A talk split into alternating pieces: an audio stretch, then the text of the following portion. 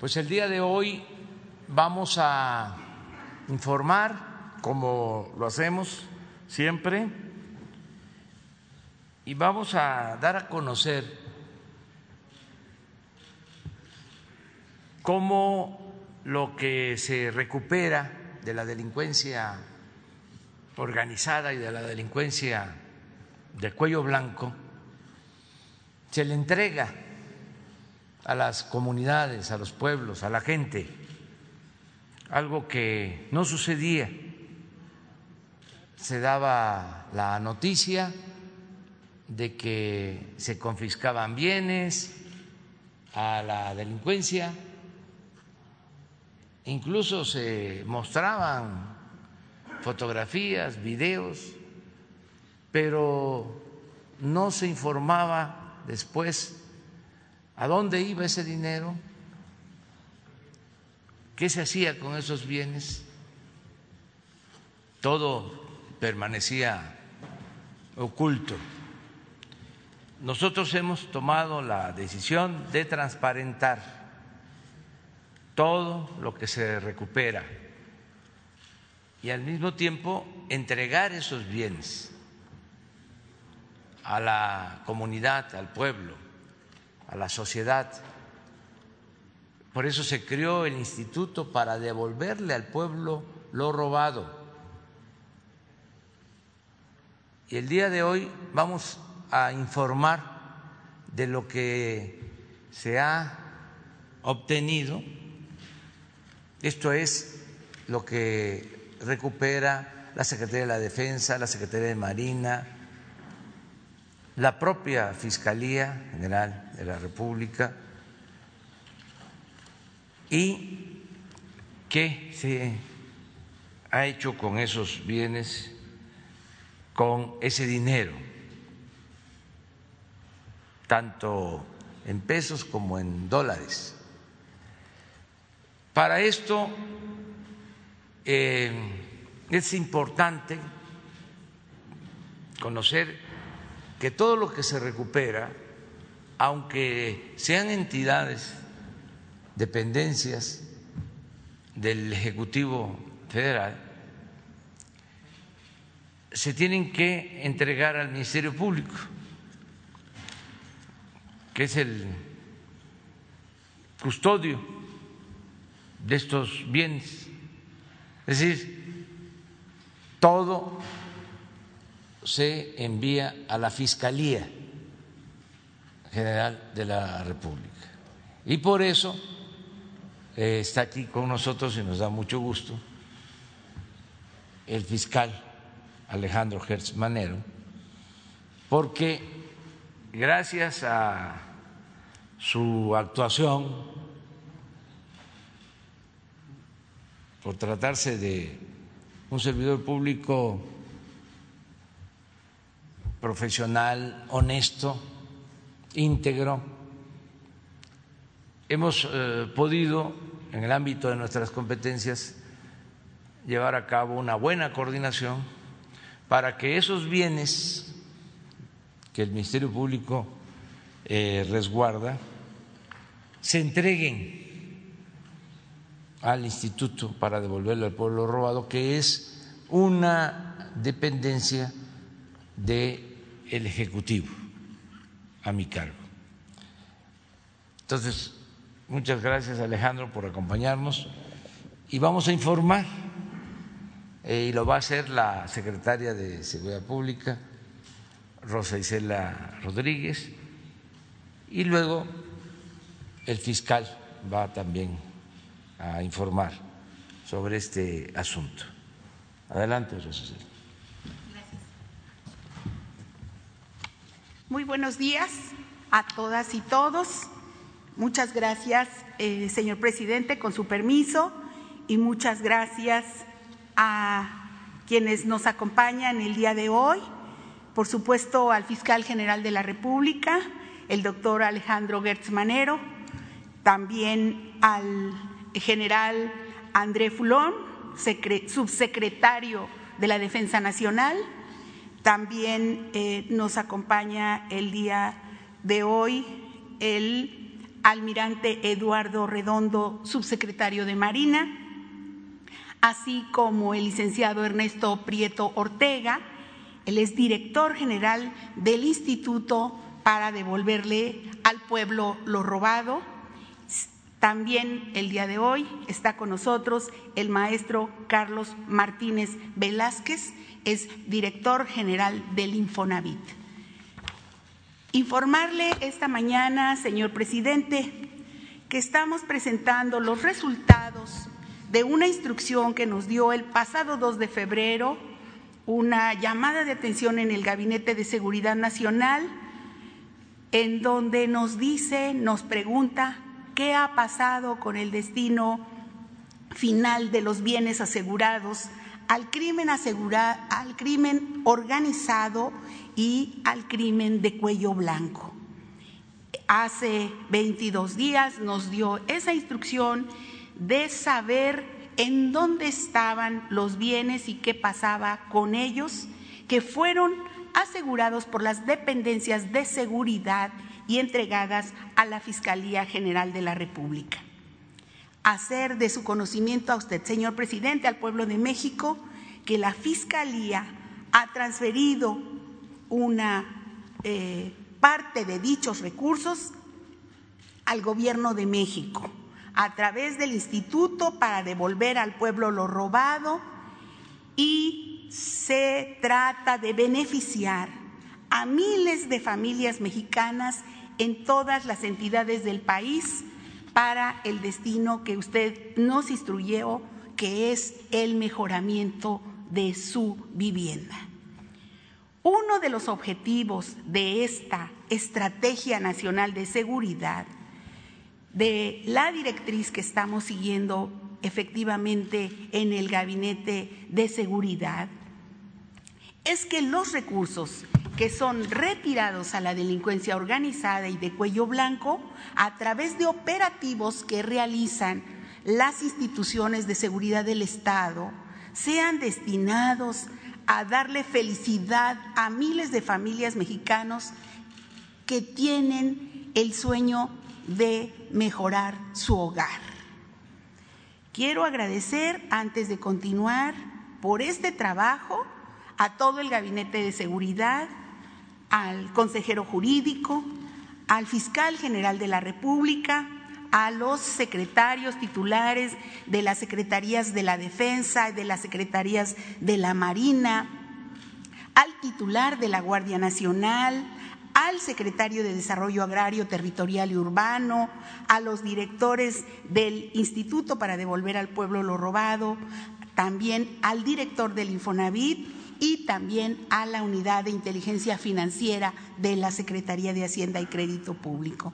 Por supuesto, a los compañeros de la Secretaría de Seguridad y Protección Ciudadana por su compromiso diario para entregar los resultados en este lapso.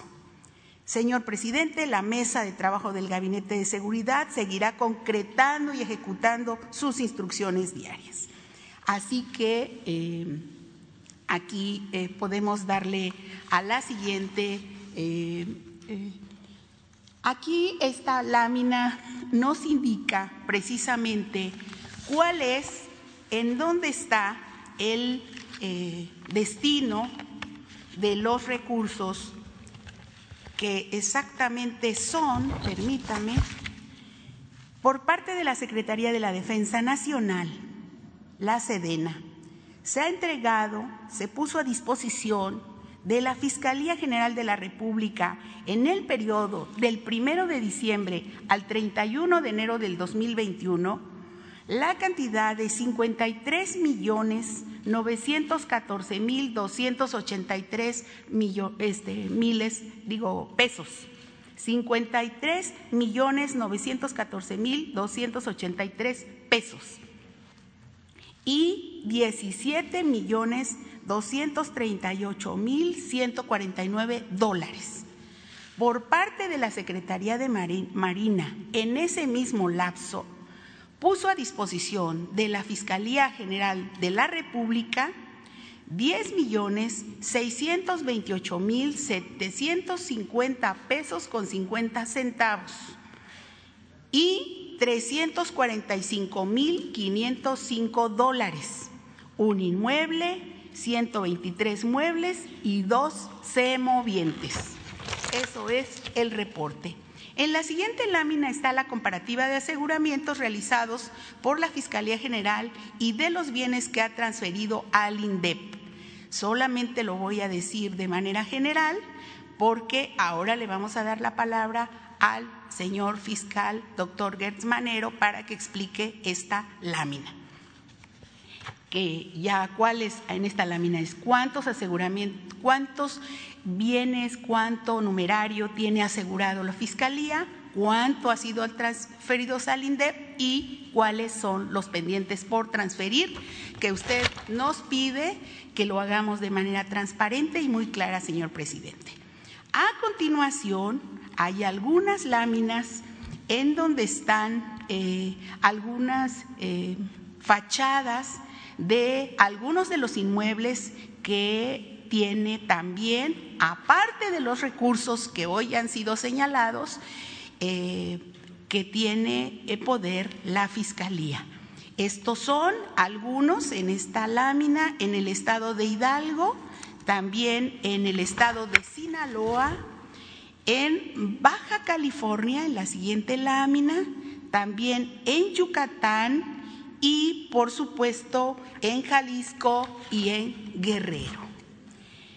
Em, la siguiente lámina de todo este trabajo coordinado que se lleva a cabo con las diferentes instancias, eh, queremos decir que se propone, el Infonavit propone que los recursos que se están entregando a esta dependencia se apliquen para vivienda.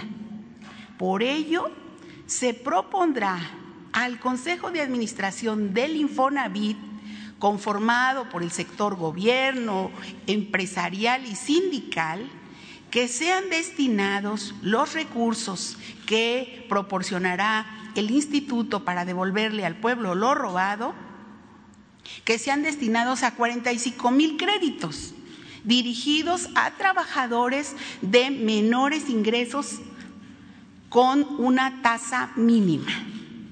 Una vez que se ha presentado y en su caso aprobado por el Consejo del Infonavit, se iniciará con el esquema cuando entre en vigor la reforma a la ley el próximo 16 de abril del 2021.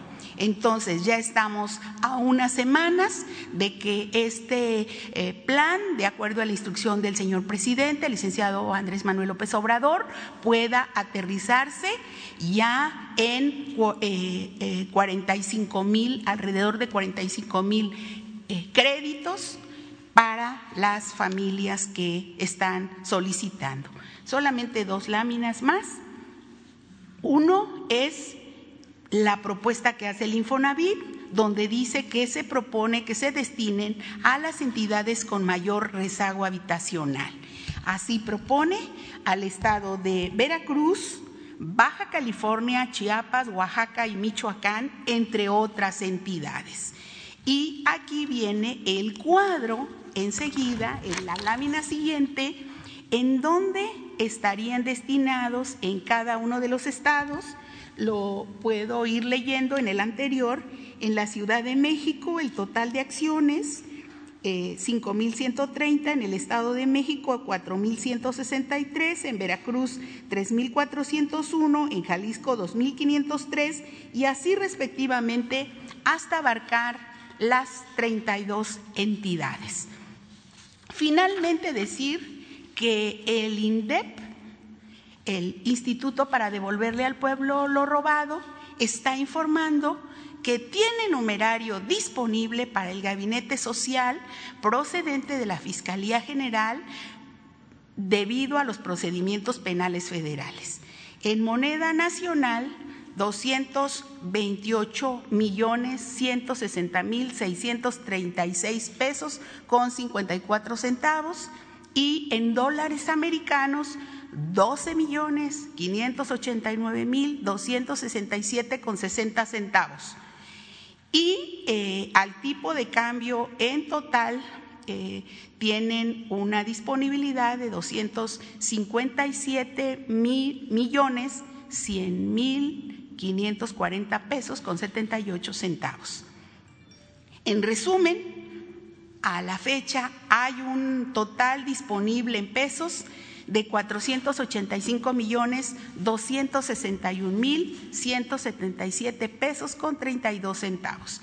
Este es, eh, a grandes rasgos, señor, el informe que estamos eh, presentando el día de hoy ante eh, en esta conferencia y ahora le daría la palabra al fiscal general de la República, el doctor Alejandro Gertz Manero. Sería todo, señor.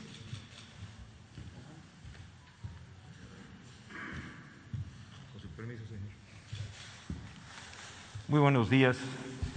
Eh, primero, me gustaría, si ustedes me lo permiten, darles una explicación general, porque ya oyeron ustedes muchos números y no nos vayamos a hacer bolas con ellos. Entonces vamos a establecer una, información que sea mucho más completa para ratificar todo lo que la señora secretaria nos ha eh, comunicado. Miren, en materia de justicia hay dos sanciones fundamentales. La primera es el castigo al delincuente y la segunda es la reparación del daño. Uno de los propósitos más claros de este gobierno y del presidente de la República ha sido que esa reparación del daño, que no es una negociación, es un derecho, se cumpla a cabalidad y todos los bienes que han sido sustraídos al Estado mexicano puedan regresar para los fines sociales que son indispensables. Entonces hay que ver esto muy claro, no es una negociación, es simple y sencillamente la aplicación estricta de la ley en la sanción al delincuente y en la reparación del daño. Todos estos bienes, todo este numerario del que estamos hablando es la reparación del daño que ha sufrido la nación mexicana. Y ese daño ha sido recuperado a través de una serie de propósitos, tanto del Ejecutivo como de la Procuración y de impartición de justicia, de una manera muy clara que es la que estamos el día de hoy informando. ¿Qué es lo que ocurre? Tanto la Marina, el Ejército, como la Policía Ministerial ejecutan de, muchas maneras actos, ellos de prevención y nosotros de procuración de justicia. Eso nos ha permitido no solamente el castigo a los delincuentes, sino la recuperación del daño por las cantidades de las que se ha hablado el día de hoy. Entonces, esa recuperación del daño tiene un procedimiento judicial muy claro.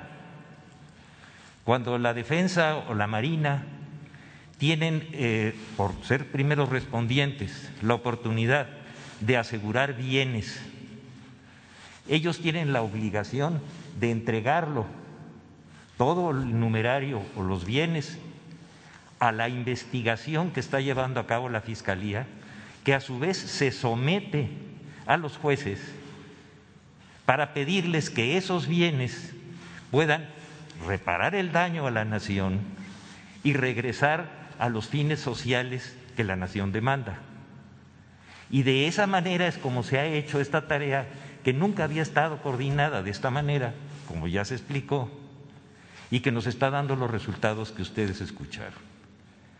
De ahí que las cantidades que nosotros hemos tenido que transmitir Todas ellas, sin excepción, tienen que estar sancionadas por los jueces, con una transparencia procesal absoluta. Y de esa manera esos bienes, como lo explicó eh, la secretaria, están regresando al patrimonio de la nación para que en el caso de recuperaciones en delitos que se hayan cometido en contra del Infonavit, esos bienes regresen a los fines sociales y al patrimonio nacional.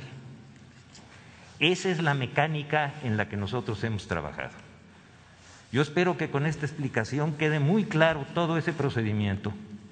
¿Por qué? Porque ustedes van a ver números totales y números parciales. ¿Por qué?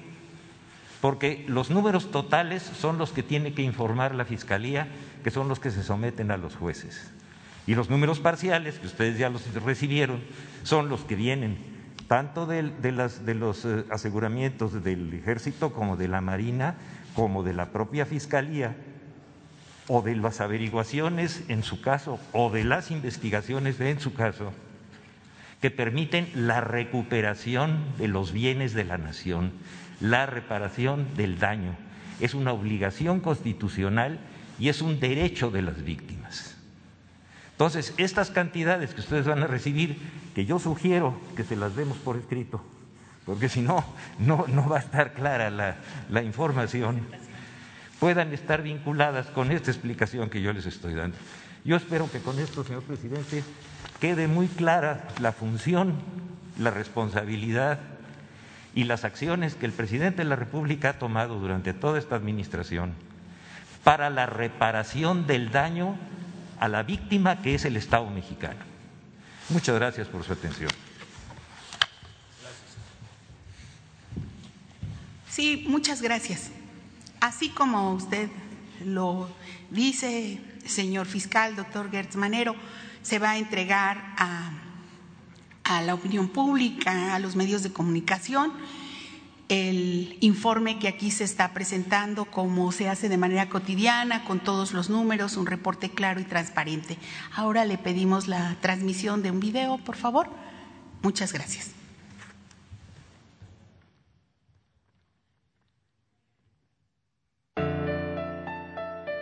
A comparación con el gobierno anterior, este ha sido un cambio. ¿Por qué? Porque la comunidad dice qué obra quiere entonces ya ellos dicen que obra lo van a invertir y ahora pues ahorita 100% decide el pueblo qué es lo que quiere. El Instituto para Devolver al Pueblo lo Robado ha entregado millones de pesos con el objetivo de apoyar a las comunidades históricamente más desprotegidas del país. Municipio de Guelatao, Oaxaca. Apoyo para el desarrollo y bienestar de los habitantes del municipio de Guelatao Municipio de Atarjea, Guanajuato. Fortalecimiento de la infraestructura física en favor de las comunidades más necesitadas. Municipio de Ayutla de los Libres Guerrero. Se atienden necesidades prioritarias en materia de infraestructura, salud y organización comunitaria. Gran Sorteo Especial 235. Se garantizó el pago de los billetes premiados correspondientes al Gran Sorteo Especial 235 celebrado el 15 de septiembre de 2020, cuyos recursos fueron destinados al Instituto de Salud para el Bienestar, INSABI. Condecoración Miguel Hidalgo. Otorgamiento de la condecoración Miguel Hidalgo a trabajadores de la salud que están al frente de la atención de pacientes derivado de la emergencia sanitaria COVID-19. Instrumentos musicales para pueblos indígenas de Oaxaca. Adquisición de instrumentos musicales a bandas de música de los pueblos indígenas. Apoyos en proceso de entrega. Apoyo para la publicación de 21 títulos correspondientes a la colección conmemorativa del Bicentenario de la Consumación de la Independencia de México. Modernización y aseguramiento del Servicio Público de Distribución de Energía Eléctrica en el Palacio de Bellas Artes. Próximos apoyos por entregar. Apoyos financieros para atender necesidades prioritarias en diferentes municipios del país, como Municipio de Bavispe, Sonora, con el objeto de atender infraestructura y obra pública. Municipio de Coajunicuilapa, Guerrero, con el objeto de atender las necesidades prioritarias del municipio. Municipio de Temozón, Yucatán, con el objeto de atender necesidades prioritarias de obra pública, salud, educación, vivienda y del campo. Se apoyará al INSABI para la adquisición de equipo médico y fortalecimiento de la infraestructura de unidades médicas. Se apoyará con financiamiento al Programa Nacional de Infraestructura Carretera 2018-2024. Es una gran responsabilidad que nosotros tenemos primero de interiorizar cómo este, nosotros vamos también a generar la conciencia en nuestra población de que pues, ese recurso pues, nos va a ayudar pues, para toda la vida. Seguiremos trabajando en beneficio de todos los mexicanos. Instituto para devolver al pueblo lo robado. Gobierno de México. Bueno, pues esta es la información. Este vamos, ayer quedó una compañera, no sé si está, no vino. Bueno, empezamos contigo. ¿Sí? Federico Lamont, hace radio.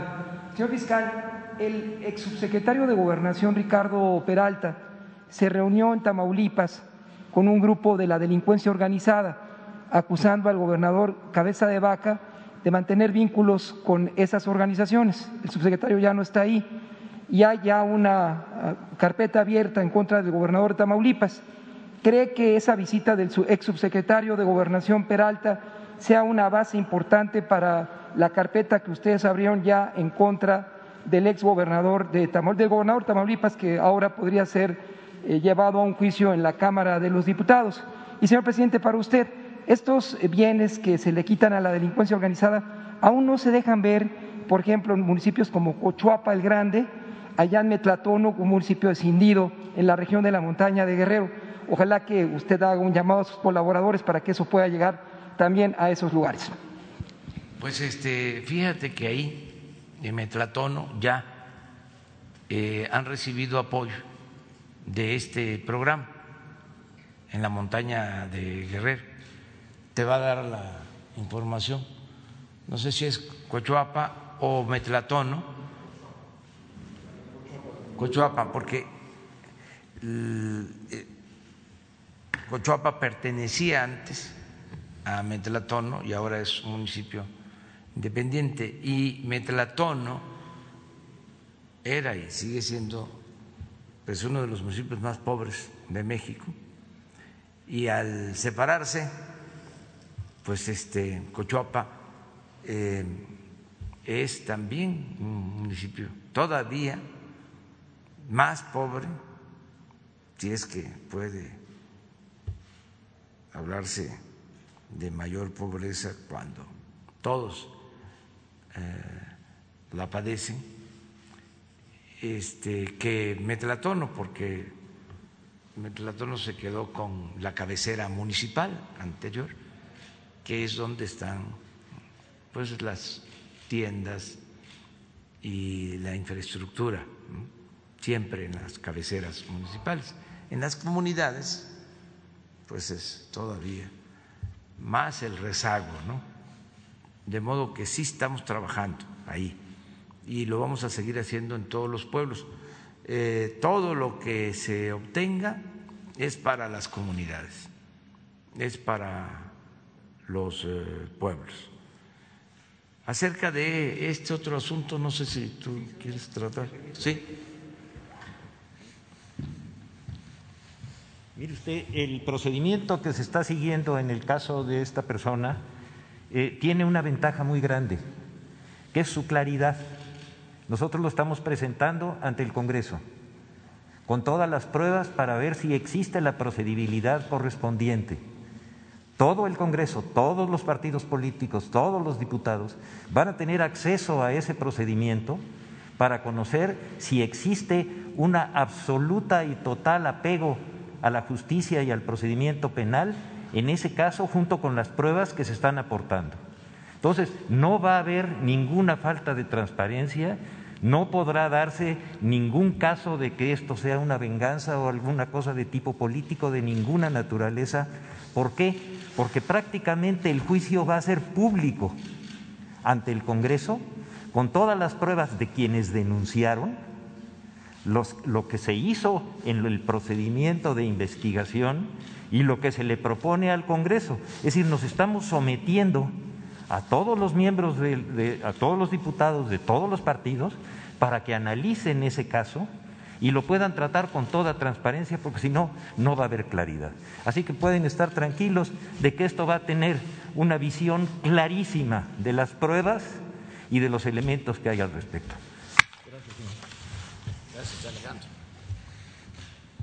Una compañera y luego tú.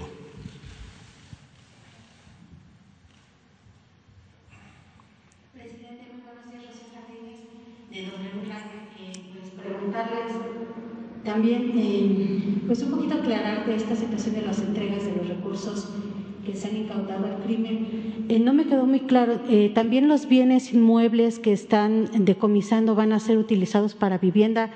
No sé si me pudieran aclarar un poquito de, de esa situación y enseguida le hago la segunda pregunta. Bueno, este, todo lo que se recupere se le devuelve al pueblo y con absoluta transparencia, desde que se confiscan o se recuperan estos bienes por parte del ejército, de la marina, de la Guardia Nacional, de la misma Fiscalía, como aquí lo eh, ha expresado el fiscal, eh, todo va al Ministerio Público. Eh, es muy importante lo que Alejandro también aclaró, que tiene que ver el Poder Judicial, porque son los jueces los que determinan si se pueden disponer, si se puede disponer de esos bienes. Y cuando termina todo este proceso, ya se entrega eh, el numerario, es decir, el dinero, pesos, dólares, eh, bienes, eh, casas, aviones, todo se entrega al instituto para devolver al pueblo lo robado. Y el instituto lo entrega a la gente eh, ya sea el dinero o se llevan a cabo subastas. Eh, todavía estos más de 400 millones de pesos todavía no están etiquetados. Todavía, pero ya se tienen. Okay. Y aprovecho para eh, informar que la próxima semana se va a hacer la convocatoria porque se van a subastar alrededor aquí está Jorge Mendoza, este, de Banobras, se van a subastar 19 aeronaves, este, aviones y helicópteros. Se calcula que se van a obtener como 500 millones de pesos. Está pendiente todavía, nada más que ha costado trabajo, porque como es muy exclusivo, no se puede vender el avión presidencial ahí está. aprovecho también para ofrecerlo, este, pero no hemos podido porque es hecho no en serie, lo hicieron eh, por pedido especial, exclusivo. Entonces nos ha costado trabajo, pero vamos a seguir este, ofreciéndolo. Eh, se le está dando el mantenimiento que se requiere, está a cargo de la Secretaría de Defensa eh, eh, para que se mantenga bien el avión, todos estos bienes. También es muy importante que el procedimiento de devolución de estos bienes al pueblo, como lo mencionó aquí Alejandro, este, el que se repare pronto el daño, pues no signifique que cosas que se recuperan vayan a almacenes, tarden mucho guardadas, se echan a perder, se tiene que pagar para mantener estos bienes. Entonces, se tiene que actuar de inmediato para regresarlos y que no se deterioren. Eso es lo que estamos haciendo. Gracias, presidente. Regresando al tema de, eh, del gobernador Cabeza de Vaca, eh, senadores han acusado al gobierno federal de utilizar este tema pues para tapar eh, algunos señalamientos por parte de la Auditoría Superior de la Federación. ¿Qué les contesta, presidente? Pues que están en su derecho de manifestarse, de expresarse hay plenas libertades. En el caso de la Auditoría Superior de la Federación, pues este, se equivocaron en sus cuentas y eh, celebro que hayan eh, rectificado. Pues imagínense, eh, estaban cargándole a la cancelación del aeropuerto de Texcoco 75% más. 75% más. Entonces ellos pues eh, lo aclaran, reconocen el error. Desde luego, toda la prensa conservadora, corrupta, que no es toda la prensa de México ni toda la prensa del mundo, pues este ya tenía un festín, ¿no? Con este asunto, porque es temporada de sopilotes y pensaban de que ya no, nos habían este, descubierto. Pero no se está usando entonces el tema de cabeza de vaca. Entonces, este, ¿qué pasó? Pues la eh, Auditoría Superior aclaró su error y luego toda esta prensa este, vendida o alquilada a grupos de intereses creados empezó a manejar ayer de que yo había presionado ¿no? A la auditoría de la federación. Casi que los había yo torturado, ¿no? Para que se retractaran. Pero no crean que solo el Reforma y el Universal, no programas de radio de los que somos clientes, o canales de televisión, conductores de programas de televisión. También el Wall Street Journal, creo que hasta el New York Times, desde luego, no sé, pero en una de esas hasta el país, porque ese también es un periódico de España, que están muy molestos con nosotros, porque las empresas que ellos protegían y que se dedicaban a saquear en México ya no lo pueden hacer. Entonces, esto de que los doblamos, ¿quién mencionó eso? ¿De la prensa extranjera? Reuters. Sí, este, pues es eso. No tiene nada que ver con el asunto del gobernador de Tamaulipas. Yo ahí quiero dejar de manifiesto que nosotros no perseguimos a nadie, no es mi fuerte la venganza, pero también debe de saberse, o recuerdo, que he dicho que no somos tapadera de nadie.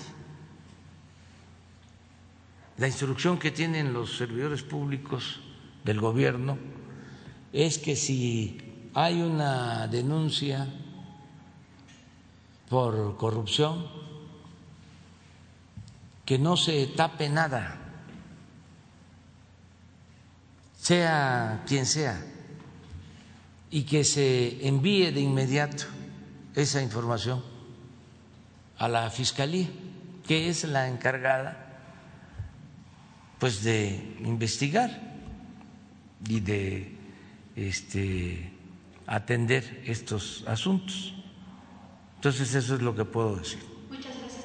Por último, preguntarle, hace unos días pues hablaba del caso del ex titular de Sedena, Salvador Cienfuegos, que bueno fue eh, pues ya está en total libertad ante esta situación de la DEA que no presentó las pruebas que se necesitaban.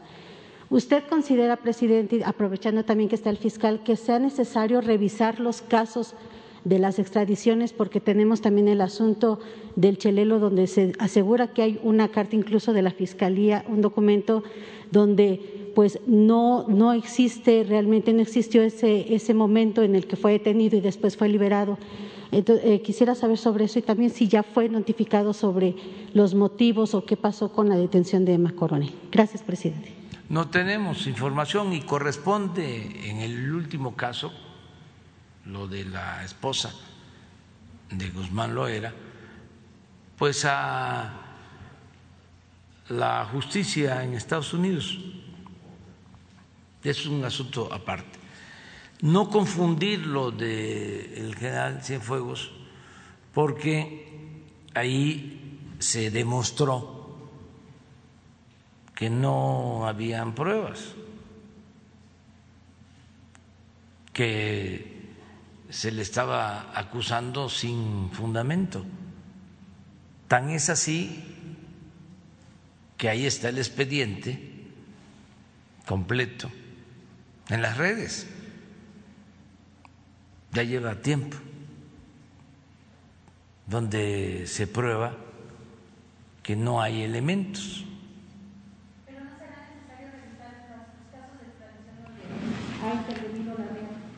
Pues eso corresponde a la fiscalía. Este, si Alejandro quiere aclararnos sobre eso, este, pero no eh, es un asunto nuestro. ¿no? A ver, Alejandro.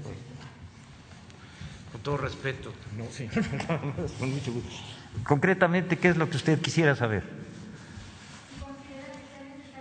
todos los casos de extradición, porque eh, pues, se ha visto que la DEA ha marcado imprecisiones, como en el caso de Chelero, como en el caso de, Déjeme decirle algo que creo que es muy importante. Los procesos de extradición, como cualquier otro proceso, están sujetos primero a la autorización de un juez, a que todo el procedimiento penal así lo acepte. Es decir, nosotros no podemos cambiar ni modificar los criterios de los jueces más que a través de los sistemas de impugnación que tenemos. No hemos tenido en esos casos ninguna razón para tener que reiniciar ningún procedimiento porque todos han sido aceptados por el Poder Judicial. Si no, no los hubiéramos podido llevar a cabo. Muchas gracias. Gracias. Quedamos en el compañero. Sí, muy buenos días, señor presidente. Demian Duarte, del canal de YouTube y Sonora Power, de Lobos FM de Hermosillo. Es un gusto saludarlo. Primero que nada, usted sabe que es de gente educada ser agradecidos. Estamos muy agradecidos en Sonora por su reciente visita a Hermosillo con los temas eh, bueno, que se dieron a conocer de salud, de seguridad y el asunto del el subsidio a la electricidad, que es muy importante para nosotros. Eh, señor presidente, bueno, sé que va pronto de vuelta a Hermosillo, así que va a ser también muy bienvenido, como siempre, a nuestra ciudad y a nuestro Estado. Eh, señor presidente, hay un tema en particular este, que eh, le quiero yo plantear, este, y es que mire, usted ha planteado reiteradamente que el pueblo pone y el pueblo quita. Sí, y en el caso de la revocación de mandato que usted promovió, eh, bueno, pues sí, se va a hacer la consulta para saber si se le va a revocar a usted el mandato o no. Eh, bueno, eso es muy importante. El detalle es que los ciudadanos nos quedamos desarmados, en particular con la reforma que se hizo, es decir, hay revocación de mandato para el presidente, pero no para los senadores, no para los diputados, no para los gobernadores, no para los alcaldes. Eh, sentimos que ese tema en Sonora es, es muy sensible. Mire, eh, hemos impulsado una consulta, una petición ciudadana a través de la plataforma change.org eh, con el ánimo de revocar el mandato o pedirle a la senadora Lili Telles, María Lili del Carmen eh, Telles García, eh, que es senadora por Sonora, que, que solicite licencia o deje el cargo y se le llame a la suplente. ¿Esto por qué? Porque Lili Telles fue electa, como usted sabe, por Morena, este, como parte del movimiento que lo trajo a usted a la presidencia. Sin embargo, a la primera de cambios ella se retiró y se fue a la cuadra de enfrente, es, de, es decir, se fue a la bancada del Partido Acción Nacional. Ella eh, se comprometió a respetar los principios de no mentir, eh, no traicionar al pueblo y no robar por lo menos sí ha mentido y se ha traicionado por lo menos a los 510 mil sonorenses que votamos por ella y por esa razón es que nosotros manifestamos allá en Sonora que Lili Telles no nos representa. Ella incluso comprometió eh, con su pueblo, que es Ures, que iba a donar una ambulancia, una ambulancia que no ha llegado y que es muy necesaria para la comunidad de Ures. Usted conoce muy bien Sonora, ha estado en Ures varias veces, yo lo vi ahí en la campaña y bueno, pues la población de ahí sigue muy afectada. Entonces, eh, la pregunta en particular, señor presidente, es si usted apoyaría la posibilidad de que se vuelva a establecer esta discusión al respecto de la revocación de mandato para incluir la figura de legisladores, gobernadores y alcaldes en particular. Y si me permite, tengo otra pregunta. Sí, mire, este, la iniciativa eh, que se envió para la revocación del mandato eh, pudo eh, ampliarse para todas las autoridades, pero no se iba a contar con los votos para que se aprobara de esa manera.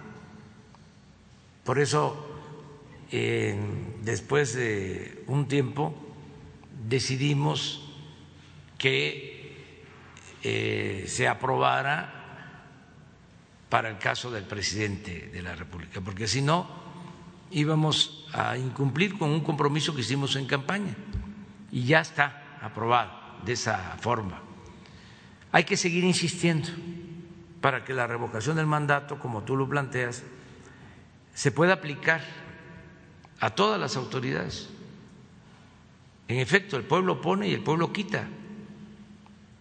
Si un gobernador se eh, elige para seis años, pero al primer año empieza a cometer eh, eh, abusos de todo tipo, ¿por qué esperar seis años? ¿Por qué no este, pedirle a la gente que decida, a la misma gente que este, votó por él y a todos? Eh, entonces, lo que estamos proponiendo nosotros es que cada dos años, cada tres años, se le consulte al pueblo. Esta es la democracia participativa, no democracia representativa solo, sino avanzar en esto. Que siempre sea el pueblo el que tenga las riendas del poder en sus manos, para que el que llegue no se sienta absoluto, que no haya eh, monarquías eh, seccionales, sino que eh, la democracia se entienda como una forma de vida y como un sistema de gobierno permanente. Entonces, eso hay que seguirlo planteando. Se requieren las dos terceras partes de la votación, ahí es donde está el asunto, para que se apruebe. Lo mismo en el caso del fuero. En mi caso, yo no tengo fuero. Yo puedo ser juzgado por cualquier delito y no hay procedimiento este, de desafuero, pero solo es para el presidente. Ahí también está pendiente el que sea para todos.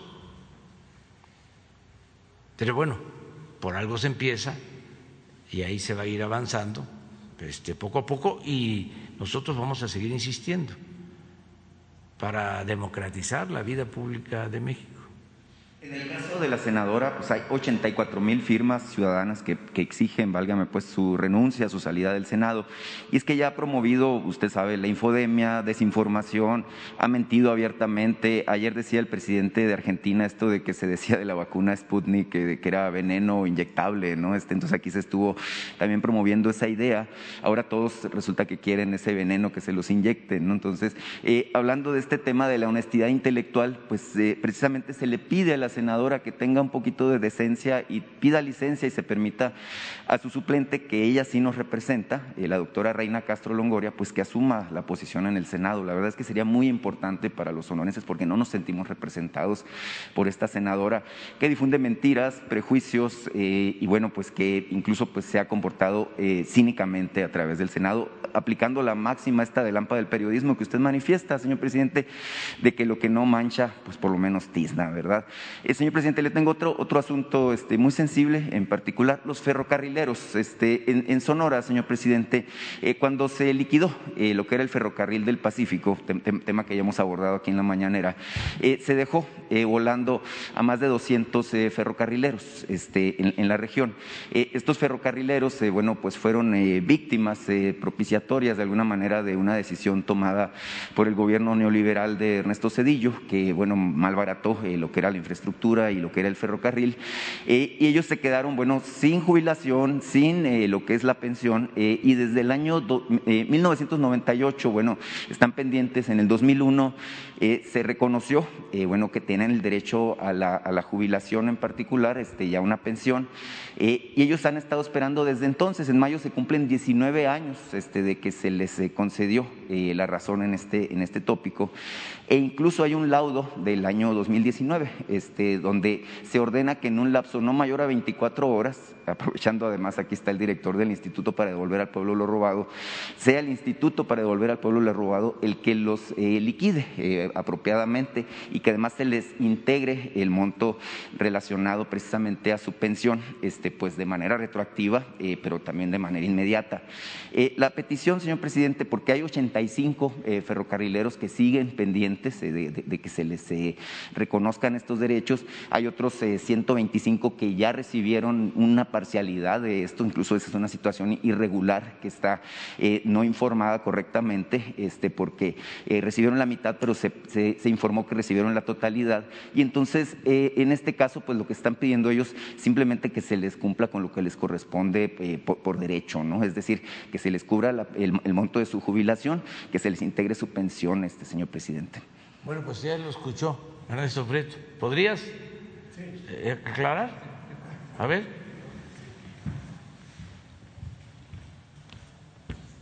Con su permiso, señor presidente, es cierto, nosotros tenemos el mandato de ferrocarriles nacionales y dentro de esto están varios compañeros de Sonora, de Chihuahua, que tienen este problema.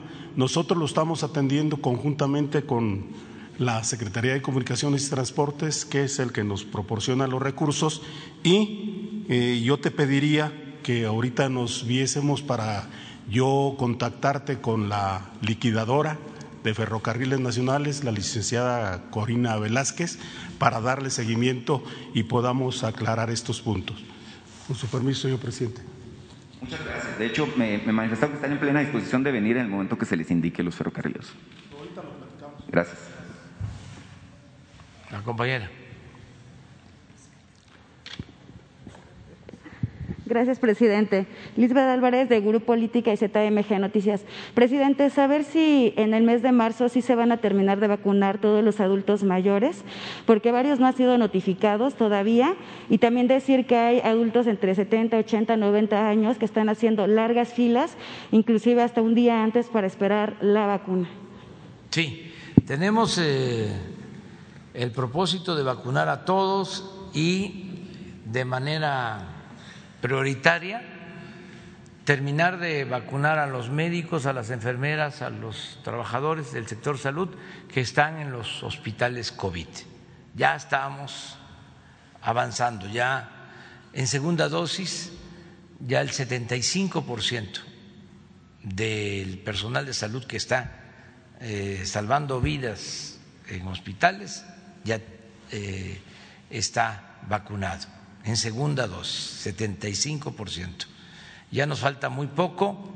Afortunadamente ya se restableció la entrega de la vacuna eh, Pfizer y eh, se está avanzando. Ya estamos, vamos a decir, por terminar. Y ya comenzamos con los adultos mayores y nos están llegando vacunas. Em, es un asunto de organización, em, de que se les atienda como lo merecen, que no los hagan esperar mucho tiempo. Esto mm, depende de eh, cómo actúan los responsables de la vacunación en cada estado. Les pido a todos que consideren esta situación de los adultos mayores que no pueden estar mucho tiempo parados a la intemperie, que eh, se resuelva bien.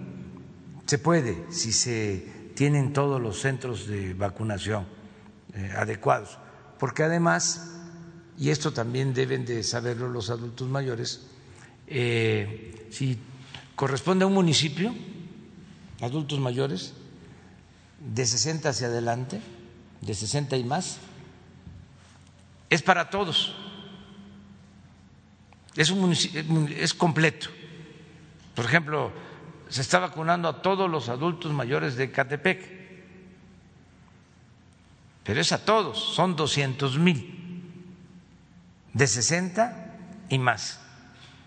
Entonces, que no se desesperen y de que eh, piensen que un solo día hay que ir porque no, puede llevar una semana y además no eh, van a dejar de vacunar hasta que no estén todos. Si se piensa de que es eh, limitado, este, pues entonces el primer día, el segundo día, ¿no? Hay muchísimos que quieren vacunarse y por eso este, las filas y por eso van desde un día antes a formarse.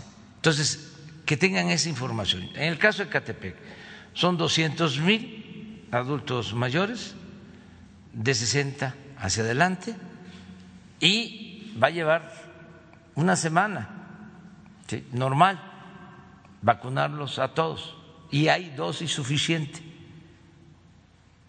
Ahora, si van a ir de otros municipios, eh, primero que no lo hagan porque no les corresponde. Y hay que esperar el turno cuando a uno le toque. Entonces sí, pues ya no son 200 mil vacunas, entonces ya no alcanzaría. O si este, se vacunan quienes tienen menos de 60 años, pues entonces no alcanza. Pero se está haciendo conciencia de que todos actuemos de manera responsable y que esperemos cuando nos corresponda. Aquí en la Ciudad de México tengo entendido que hoy comienza la vacunación en Tláhuac, en Xochimilco y en Iztacalco. Pues son todos, todos los adultos mayores de estas tres demarcaciones. Y así en los municipios se está tomando esa decisión que sea completo el municipio de adultos mayores. Y van a, a seguir llegando vacunas a todos los municipios del país.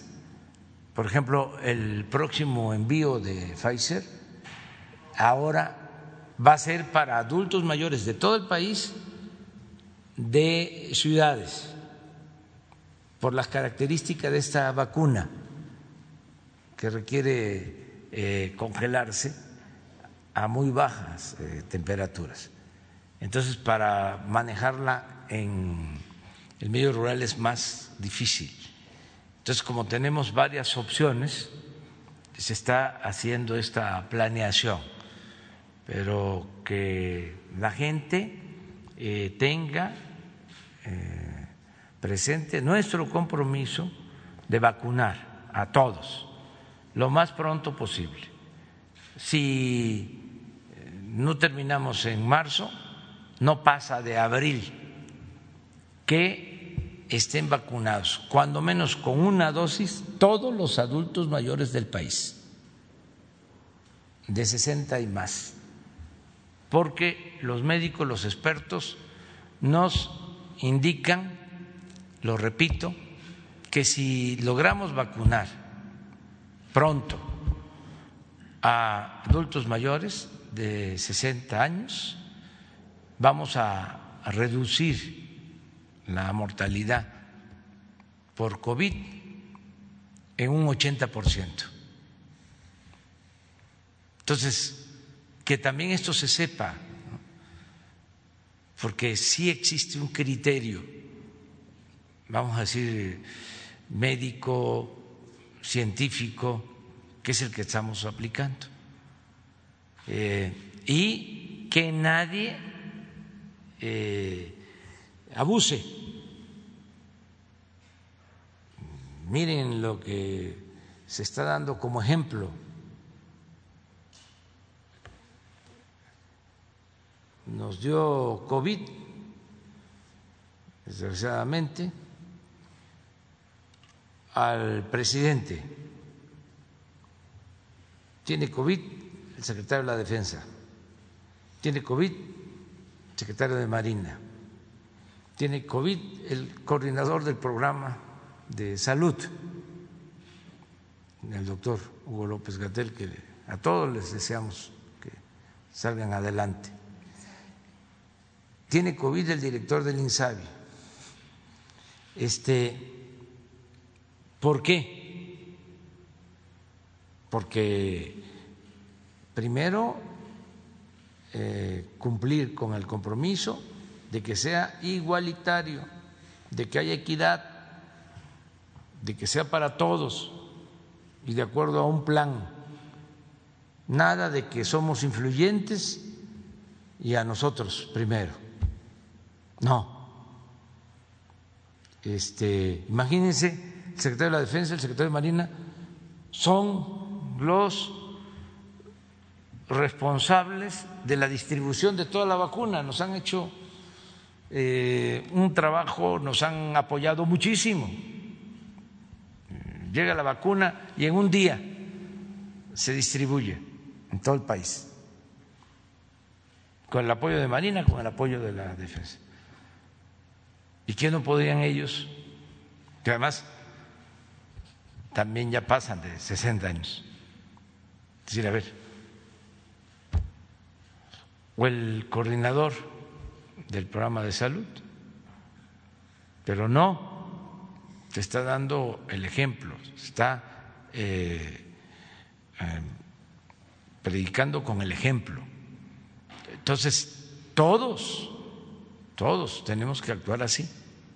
Ya se acabó lo del influyentismo y eh, las palancas y este, el soborno, el moche y también lo otro, que no estén creyendo a eh, gente aprovechada que esté hablando de que eh, les consiguen vacunas y que se apunten o que en tal lugar están aplicando vacunas. No, o sea, que estén muy atentos, que no se dejen engañar. No hay eh, vacunas más que las que se están aplicando en el programa de vacunación. No hay más, te los aseguro. Y si alguien dice que tiene vacunas, eh, están adulteradas, eh, es decir, este, son hechizas, mm, falsas, es agua, es quién sabe qué. Que no se dejen engañar. Las únicas vacunas que hay son las que se están manejando en el programa de vacunación. No hay otras. No hay ningún hospital, ninguna clínica, ninguna farmacia, ningún gobierno local, ningún médico, ningún empresario que tengan vacunas aquí. Este, solo las que se están aplicando en el programa de vacunación. Entonces, y que esperen, porque estamos trabajando todos los días para que nos cumplan con los contratos. Vengo diciendo que ya tenemos eh, compradas, ya hemos entregado anticipos para 140 millones de vacunas, para todo el pueblo. Ya nada más es que nos cumplan con las entregas, pero ya tenemos los contratos, porque esto lo vimos desde hace ocho meses, seis, ocho meses. Empezamos a hacer acuerdos y hablar con farmacéuticas y también con eh, jefes de Estado, con presidentes, con ministros, con cancilleres, para asegurarnos de la vacuna. Ya está asegurada eh, tenemos el presupuesto, es nada más que nos cumplan con la entrega y así vamos a seguir avanzando en la vacunación. Gracias, Mi segunda pregunta es que escuelas privadas amenazan con abrir ya sus puertas en el primero de marzo. Eh, saber si podría existir algún tipo de sanción. No, prohibido prohibir. Este, nada más es eh, llamar a la reflexión. Nosotros entendemos la situación de los eh, estudiantes, de los niños, de los adolescentes, de los maestros, maestras y también de los eh, directivos de las escuelas privadas, porque ya es mucho tiempo bueno, de los padres de familia.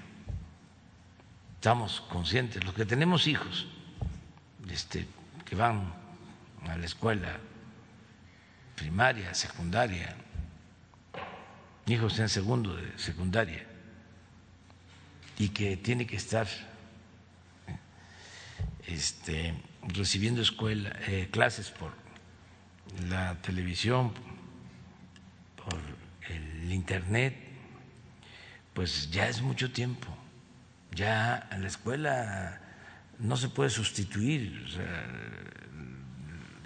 recibir clases presenciales. La escuela es el segundo hogar.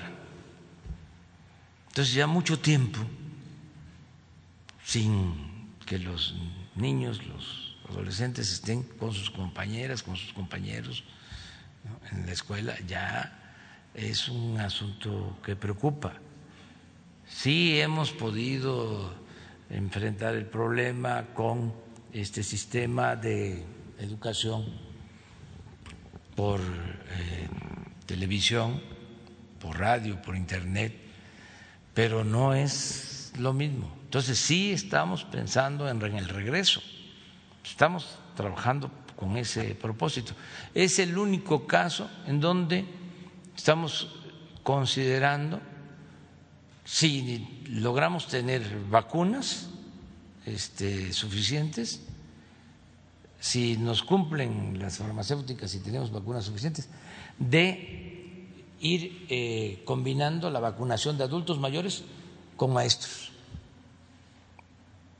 para reiniciar lo más pronto posible las clases. Entonces, eh, sin que se prohíba, ese es mi punto de vista, eh, decir a los directivos de las escuelas particulares que estamos haciendo un esfuerzo y ojalá y nos esperen para que podamos este, vacunar a los maestros.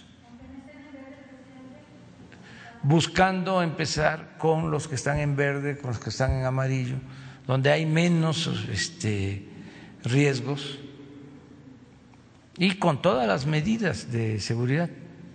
En esto se podría contar con los eh, directivos de las escuelas privadas, pero no es solo el guardar distancia, el que haya agua, el que haya eh, cuidados para la salud, para la higiene. No solo es eso, es eh, que todavía en algunos estados tenemos índices de contagio elevados. Entonces, eh, lo mejor es, desde luego, la vacuna, eso es lo mejor. Entonces, vamos a, ver cómo logramos resolver de que lo más pronto posible, al mismo tiempo que estamos vacunando a adultos mayores, vacunemos a maestros. ¿Sí? Pero también este, garantizar la libertad asumiendo cada quien su responsabilidad. Esto tiene que ver con padres de familia y tiene que ver con maestros y tiene que ver con los directivos de las escuelas. Pero nada de prohibición, sino este, que sea eh, por convencimiento.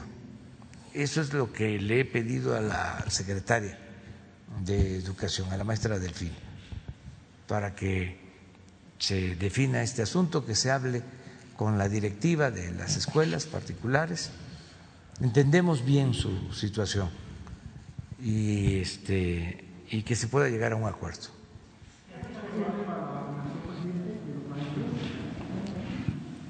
Bueno, te la damos a ti la palabra, pues ya. Este. Señor, presidente, buen día. Carlos Guzmán de Aba Noticias. Eh, la primera relacionada con el tema, creo que es muy importante. ¿Ya hay alguna fecha prevista por parte del Consejo Nacional de Vacunación para que comience la vacunación de maestros? Es que depende de cómo nos vayan cumpliendo las farmacéuticas, o sea, de los envíos. Yo le voy a pedir a los eh, responsables de salud que si pueden hoy expliquen lo que tenemos proyectado de los envíos de vacunas. Es decir, que se tenga una idea de cómo se va a vacunar hacia adelante, del calendario de vacunación de adultos mayores, en dónde y también cómo se va a terminar de vacunar a los trabajadores de la salud, o sea, por Estado, y que habían quedado de la ONU, hay que pedirle la información al secretario de Relaciones, a Marcelo Ebrard, de darnos a conocer sí, cuándo llega la vacuna COVAT porque eso nos va a ayudar mucho. Entonces, que hoy en la tarde se informe sobre eso. La segunda, presidente, me gustaría, aprovechando que tenemos aquí al fiscal general de la República presente, él comentaba el tema del eh, gobernador de Tamaulipas. Creo que sí es importante precisar esta parte que decía del expediente que sería remitido al Congreso de la Unión. Si nos pudiese mencionar, eh, en dado caso, eh, con qué cártel se le vincula la negociación o la plática que tuvo este funcionario, si nos pudiese comentar algún detalle que se le contemple en la carpeta de investigación. Ya no te vamos a estar. Este, no, no, no estoy listo. No, mire, acuérdese de una cosa: a partir de este momento, ese expediente está en manos del Congreso de la Unión. Nosotros tenemos que respetar su autonomía, tenemos que respetar sus criterios y no, no empezar a hacer eh, tareas litigiosas en un asunto que es tan delicado. Yo sugiero, con todo respeto, que esperemos a que el análisis de, los diputados nos señalen si es o no es procedente la acción que nosotros hemos emprendido. porque de otra manera sí entraríamos en, una, en una situación de litigio mediático que no es conveniente para un caso de esa naturaleza. Muchas, muchas gracias.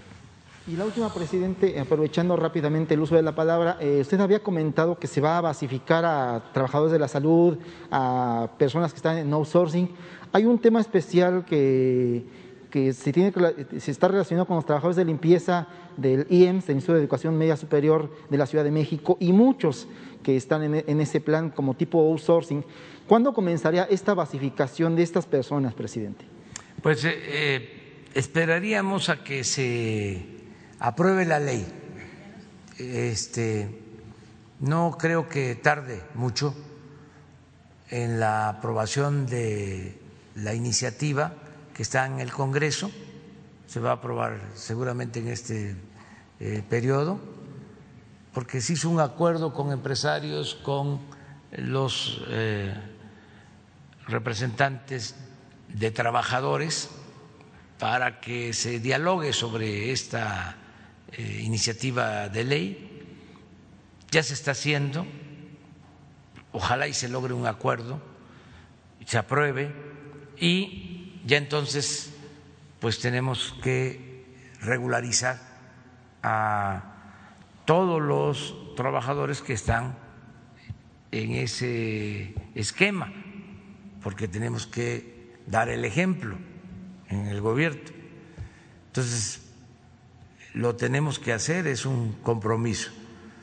Aquí aprovecho para agradecerle mucho a los legisladores, en particular a los diputados, de que ayer se aprobó la reforma a la ley de, energía eléctrica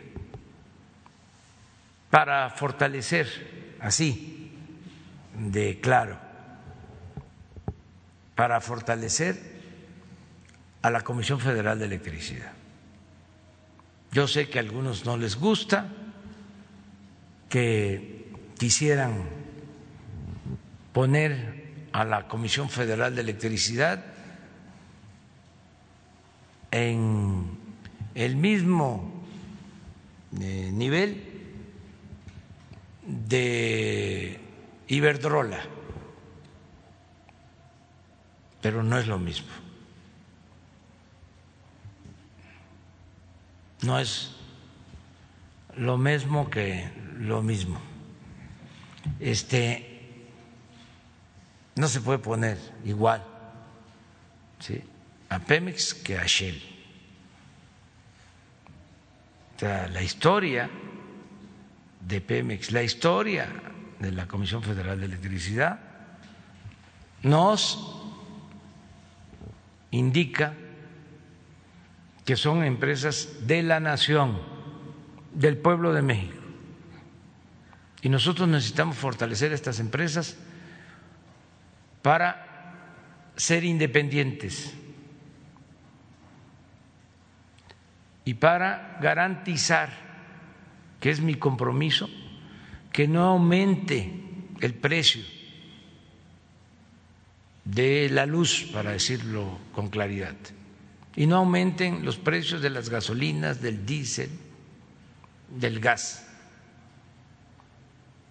Se acaban los gasolinazos, los aumentos desmedidos que habían al precio de la luz durante el periodo neoliberal. Para garantizar eso necesitamos fortalecer a Pemex y fortalecer a la Comisión Federal de Electricidad, rescatarlas, porque las estaban destruyendo de manera deliberada para dejarles el mercado de los energéticos a las particulares, a las empresas particulares nacionales y sobre todo extranjeras. Entonces yo sé que esto no este, coincide con la opinión de los que sostuvieron las políticas neoliberales privatizadoras durante 36 años, pero ofrezco disculpa por eh, lo que ellos eh, puedan eh, sentir. ojalá y comprendan que por encima de los intereses personales, de grupo, están los intereses del pueblo y los intereses de la nación. Entonces, muchas gracias a los legisladores eh, que votaron por esta reforma. Ahora pasa al Senado y esto nos va a ayudar mucho porque nos da seguridad de que no van a haber apagones, de que no van a haber aumentos en el precio de la energía eléctrica, que vamos a poder seguir apoyando a Sonora eh, como eh, es nuestro compromiso para que en épocas de mucho calor puedan contar con energía eléctrica a precios justos. Si no fortalecemos a la Comisión Federal de Electricidad, eso no se garantiza. Es más, no estoy eh, inventando nada. Vean qué pasaba antes de que llegáramos al gobierno. A partir de que aprobaron la llamada reforma energética y que profundizaron en la privatización de Pemex y de la industria eléctrica, aumentaron más los precios de las gasolinas, del diésel, de la luz. Ahí están los datos. Nada más es cosa de decir, a ver, el comportamiento de los precios de las gasolinas, del diésel, del gas, de la luz, desde que se aprobó la reforma energética a la fecha. Y se va a notar el cambio. Entonces, ¿para qué vamos nosotros a estar apoyando algo que no nos beneficia, que es bueno para empresas particulares y bueno en exceso porque nosotros también estamos a favor de que se hagan negocios en el país. Eso es legal, eso es legítimo, pero negocios con ganancias razonables, no saqueos, no robos. ¿Dónde? ¿En qué país? se entrega subsidio a las empresas que generan energía eléctrica.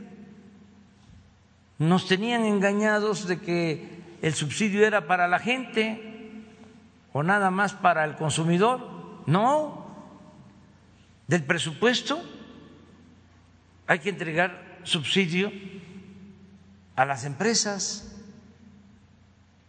En otros países no es así, es una empresa como cualquier otra, vende la energía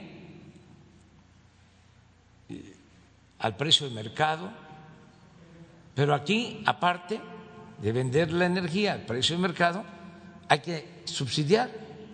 Para empezar, no pagan nada por el uso de la red eléctrica, nada. Entonces, así no este, se puede. Entonces, por eso, qué bien que se aprobó ayer esta eh, reforma en la Cámara de Diputados. Sí, y los abogados que defienden ¿no? a estas empresas, pues pueden estar diciendo que eh, es anticonstitucional, pues eso lo va a resolver en su momento el Poder Judicial. Nosotros vamos a defender este asunto eh, porque es defender la economía popular, es eh, muy fuerte, pero eh, decirles México no es tierra de conquista váyanse a robar a otra parte. Entonces, vamos a atender este, este asunto.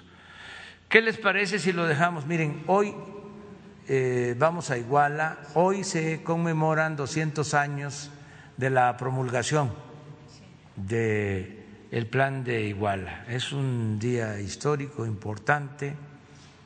En Iguala se proclama la eh, independencia de México. Em, es un acuerdo que se logra entre un representante de la monarquía española, del ejército realista, eh, Agustín de Iturbide, y un dirigente independentista que llevaba luchando 10 años, Vicente Guerrero. Este, se llega a un acuerdo y se pacta el plan de Iguala, el plan de las tres garantías, independencia, unión y religión. Y ahí surge también nuestro lábaro patrio, los colores. Entonces es un día especial hoy, Día de la Bandera. Vamos a, estar en Iguala. Nos acompaña también el presidente de Argentina, está invitado, Alberto Fernández, que este, es una persona extraordinaria, un amigo del pueblo de México, una gente ejemplar. Entonces vamos a estar allá y también para este, agradecerle mucho y no eh, hacerlo estar más tiempo de lo debido a Alejandro eh, Manero que eh, nos acompañó y muchas gracias, muchas gracias Alejandro. Este, nos vemos mañana, ¿les parece? Muchas gracias. Jesús, la, compañera puede ser mañana si, si estás aquí. Empezamos. Muy bien.